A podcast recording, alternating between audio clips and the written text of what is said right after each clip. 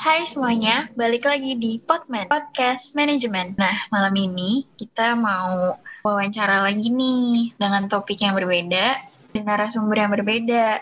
Nah, di sini udah ada bersama kita nih, Kak Syafel. Hai, Kak. Halo, Halo, Kak. Halo, Gimana kabarnya Kak? baik, baik. Kalian gimana abis UTS? Baik-baik Baik. aja. Survive, survive ya kita ya guys. Alhamdulillah lah. Semoga nilai kita memuaskan semua. Dapat A semua. Amin. Amin. Amin. Amin. Rabbal alamin. Ah, oke deh. Nah, eh, mau eh, oke sebelumnya eh, Kak Syafel perkenalan dulu nih dari angkatan berapa, prodi apa? Eh, gue dari angkatan 2018, jurusan manajemen. Nama gue Sylvania Shafel. Biasanya dipanggil Shafel. Nah, eh, dengar-dengar nih katanya Kak Syafel suka banget musik ya. Awal suka musik itu gimana sih ceritanya? Terus kenapa kok bisa sampai suka musik gitu? Eh, kalau awal suka musik sih emang dari keluarga papa ya. Keluarga papa itu hampir rata-rata emang bisa main musik. Kalau nggak main musik bisa nyanyi gitu. Jadi awal suka musik itu ya karena ngelihat papa jago main gitar. Jadi waktu kelas berapa ya? Kelas 3 SD itu udah main gitar diajarin sama papa gitu sih awalnya. Em, sama kalau misalnya dulu berarti kalau pas SMA atau SMP atau SD gitu em, pernah ikut ekskul atau komunitas gitu yang memang eh, kayak misalkan per- main perkusi lah gitu, ah, drum atau ada band atau nyanyi gitu atau main instrumen atau pernah ikut lomba nggak sebelumnya atau sekarang-sekarang ini gitu? Eh, kalau untuk main musik ya itu sih waktu SMP pernah ikut ekskul gitar sih.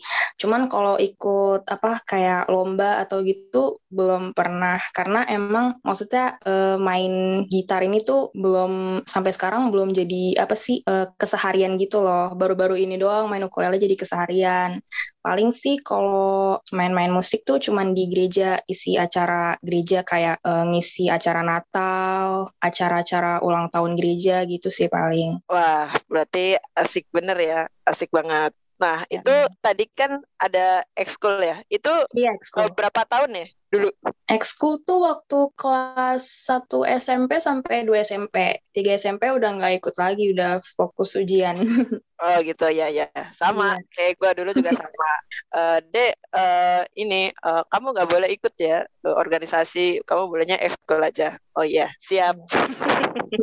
Iya gitu. Oke deh, Dinda, nih ada pertanyaan-pertanyaan lagi nih kayaknya. Silakan Mbak. Hmm, kalau genre musik terfavorit itu apa sih Kak? Ya buat kakak ya, genre musik favorit kakak. Eh, kalau aku sih lebih suka jazz ya, karena dari dulu tuh eh, papa suka banget eh, jazz, jadi ngikut aja gitu suka jazz genrenya. Cuman ya untuk pop terus kayak indie gitu juga masih masuk sih, masih suka-suka aja. Cuman kalau untuk rock itu kurang. Nah, kalau misalnya dari genre musiknya tadi, ah, itu ada nggak sih lagu gitu, lagu terfavorit Kak Syafel gitu, apa gitu, boleh dari tahun 80-an, mungkin 90-an kita nostalgia dulu, atau 2000-an atau sekarang-sekarang nih, atau mungkin ada, kalau misalkan ada festival-festival musik gitu, ada nggak sih eh, lagu-lagu yang membuat lo jadinya excited gitu, untuk beraktivitas kembali segala macam, ada nggak? Eh, kalau untuk lagu favorit sih, kalau buat apa ya, genre jazz tuh banyak ya sebenarnya. Cuman kalau kayak lagu-lagu buat apa ya, buat kayak cover gitar atau cover ukulele gitu sih, kebanyakan eh, artis-artis yang masih underrated gitu loh. Jadi kayak belum belum ada di papan atas gitu. Jadi biasanya gue eh, cari-cari atau suka nontonnya di YouTube gitu. Soalnya mereka emang masih underrated banget gitu. Ada inspirasinya dari mereka sih sebenarnya. Oh iya ya, benar-benar. Jadi Mm. ibaratnya kita tuh kalau misalnya lagi down gitu ya, atau butuh ah gue harus butuh mood booster apa nih? Bisa tuh kita eh, dengerin Iya. lagu gitu ya, biar merefresh benar. pikiran kita. Kalau lagi belajar ya eh, suntuk tiduran, ya Anda bisa dengerin musik kan gitu ya. Iya betul. Iya. Kalau menurut Kak Syafel nih, em, kalau misalnya eh, musik itu jadi wujudnya tuh wujud manusia gitu. Musik kan selama ini kan kitanya cuma denger aja ya. Nah, kalau misalnya musik itu tandanya ya jadi manusia. Nah itu um, kira-kira kalau menurut Kak Syafel itu um, dia itu karakternya seperti apa ya? Apakah dia adalah sosok yang friendly menurutmu? Terus uh, dia supel orangnya, loyal segala macam. Terus kira-kira kalau dari artisnya tuh siapa gitu yang menggambarkan kalau musik tuh jadi orang dan kenapa alasannya bisa kayak gitu? Um, kalau diwujudin sebagai orang ya itu kayaknya lebih ke friendly deh karena kan musik kan maksudnya kan dia harmoni kan jadi uh, siapa pun bisa nerima gitu loh. Kalau untuk orang yang mencerminkan itu mungkin bagi setiap orang beda-beda ya tapi kalau menurut gue ada uh, artis namanya Tomis. Itu dia uh, pemain musik dia juga musisi jazz gitu dia main gitar. Dan gue terinspirasi juga dari dia gitu. Wah mantap. Keren banget nih. Nah kalau menurut Kak Syafel satu kata atau satu kalimat lah yang gambarin kerennya musik jiwanya musik itu apa sih kira-kira? Hmm, apa ya? Kayaknya lebih ke pemenuh keseharian gak sih kalau menurut gue?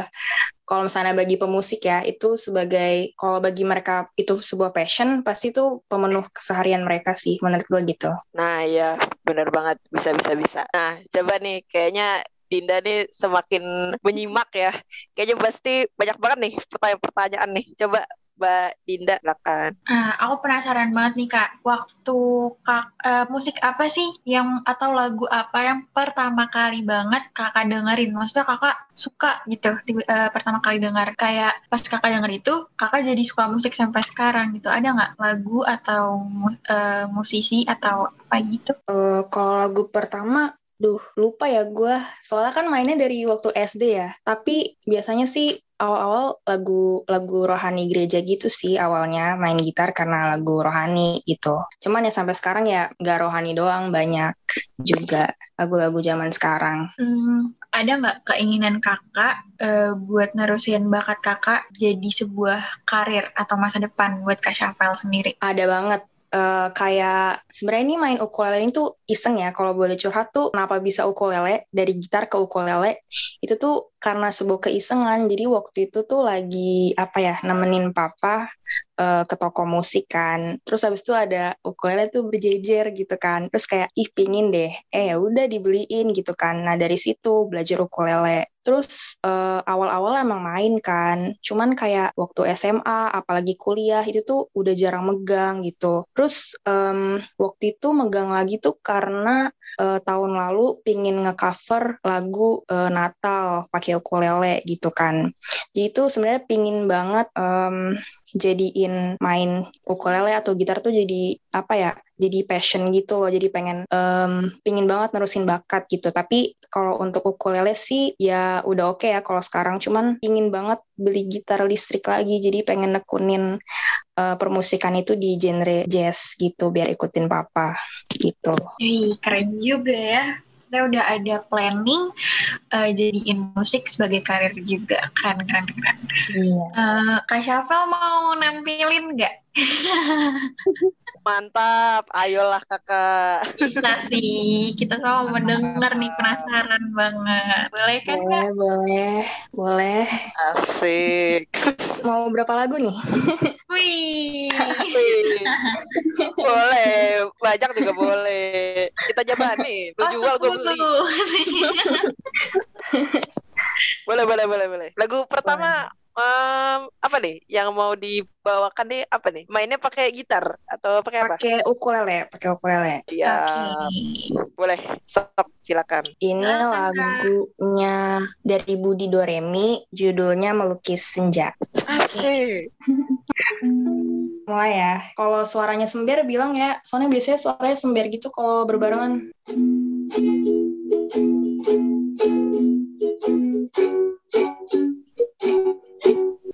Aku mengerti perjalanan hidup yang kini kau lalui. Ku berharap meski berat kau tak merasa sendiri. Kau telah berjuang melakukan hari-harimu yang tak mudah.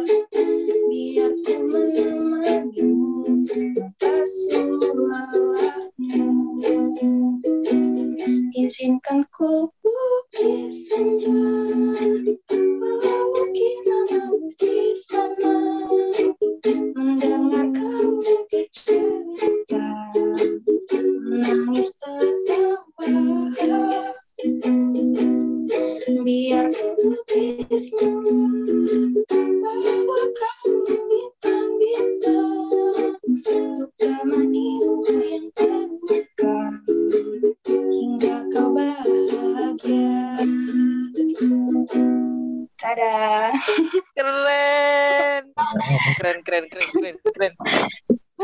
bisa nyanyi kok, semua orang bisa nyanyi. Yo, Kayaknya kita harus buat acara bakat anak hibang nggak sih? Biar kita bongkar semua bakat-bakat. Wah, gila, keren banget, mantap, mantap banget, mantap banget. Semoga gue doain ke depannya um, Kak Syafel makin sukses ke depannya uh, dalam mencari karir nanti semoga karirnya juga sukses. Kalau misalkan mau bermusik juga semoga karirnya tambah sukses. Amin, amin. dan buat kita semua. Amin. nah gue punya pertanyaan lagi nih buat bintang tamu kita yang spesial hari ini. Jadi nah kan kalau dari sebelumnya kan tadi kita udah nanya-nanya nih uh, perspektif musik uh, secara kecil bagian kecilnya dulu gitu. Kalau menurut Asyafel nah sekarang yang mau gue tanyain tuh sebenarnya isu-isu uh, musik di Indonesia sendiri.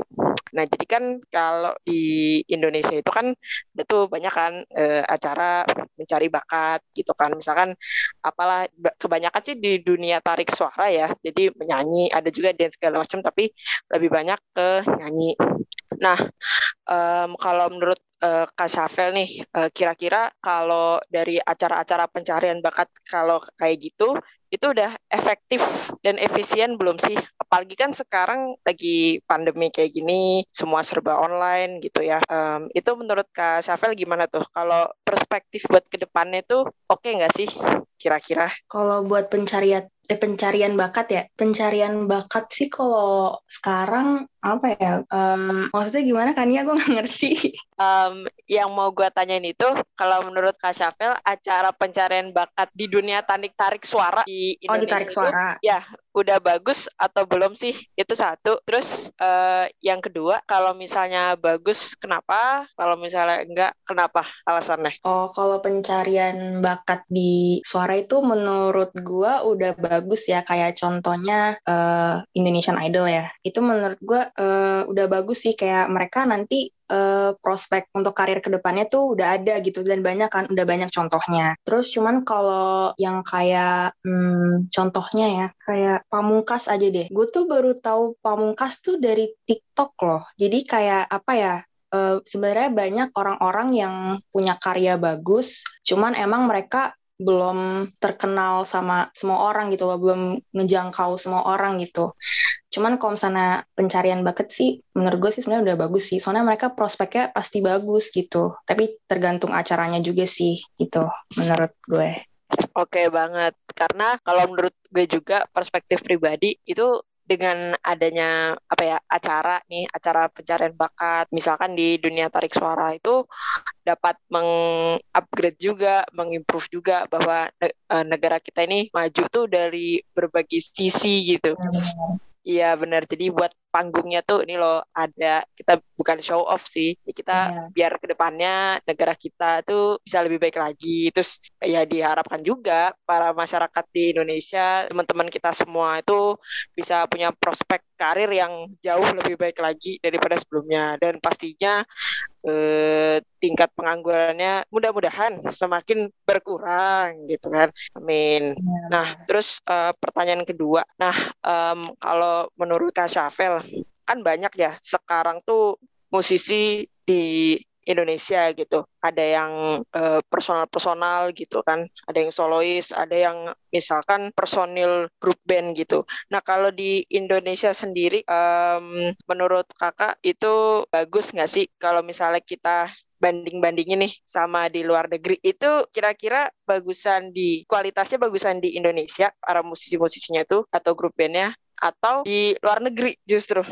terus itu alasannya kenapa ya Hmm, kalau dibandingin ya, pasti emang kayaknya lebih maju di luar negeri deh. Cuman Indonesia uh, sampai sekarang kan mereka juga berusaha buat uh, apa namanya kayak luar negeri gitu. Maksudnya banyak uh, artis-artis sekarang yang udah go internasional juga kan, gitu. Ya nggak sih? Iya, contohnya bener banget kalau kita tahu nih Agnes Monica, tahu ya? Iya, Agnes Monica. Sekarang namanya jadi Agnes Mo. Iya. Yeah. Nah, gue sebenarnya suka juga tuh ngefans juga sih sama Agnes Mo juga.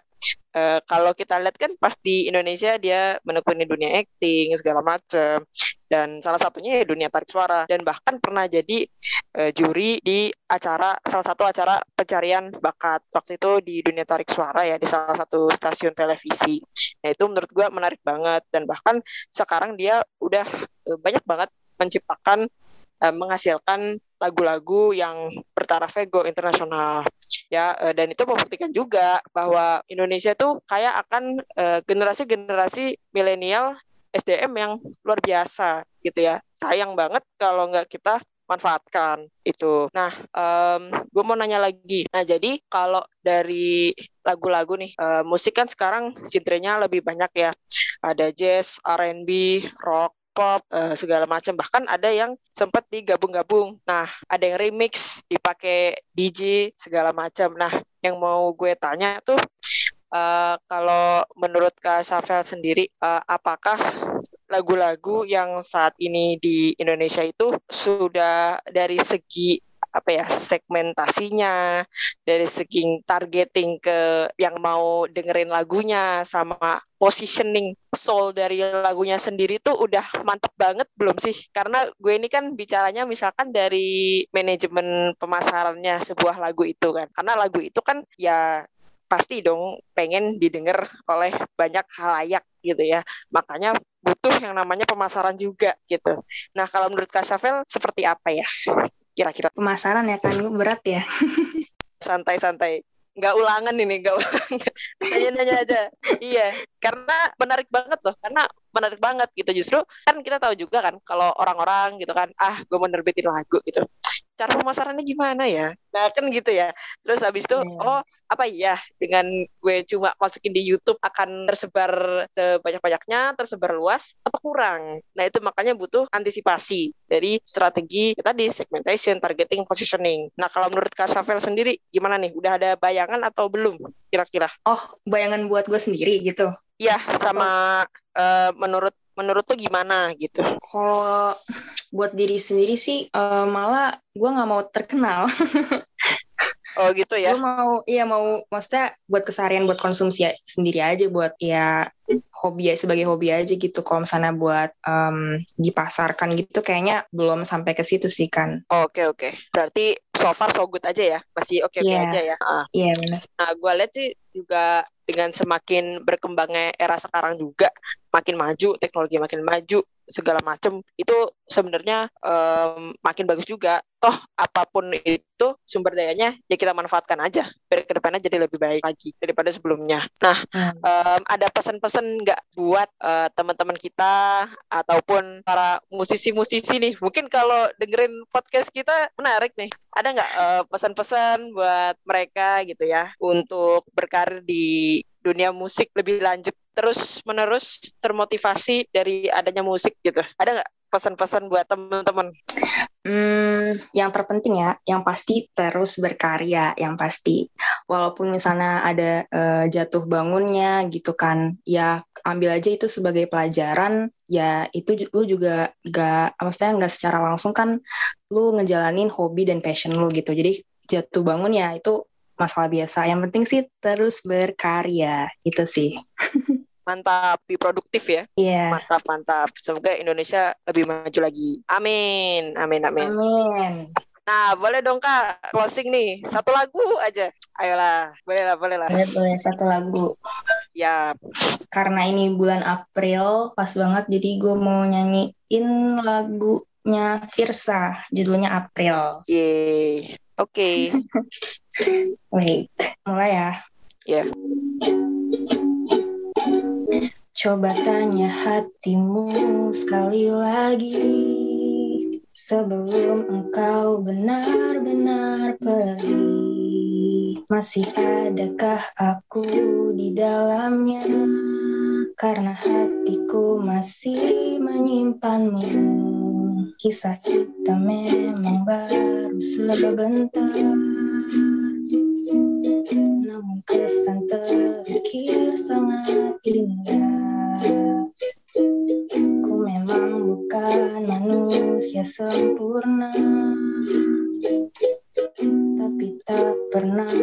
berhenti mencoba. Membuatmu tersenyum Walau tak pernah terbalas. Bahagiamu juga bahagiaku.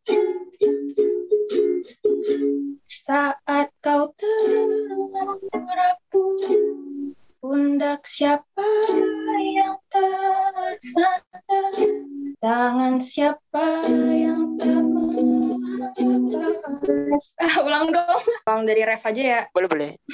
saat kau terrapu pundak siapa yang tersandar? Tangan siapa yang tak melepas? Ku yakin aku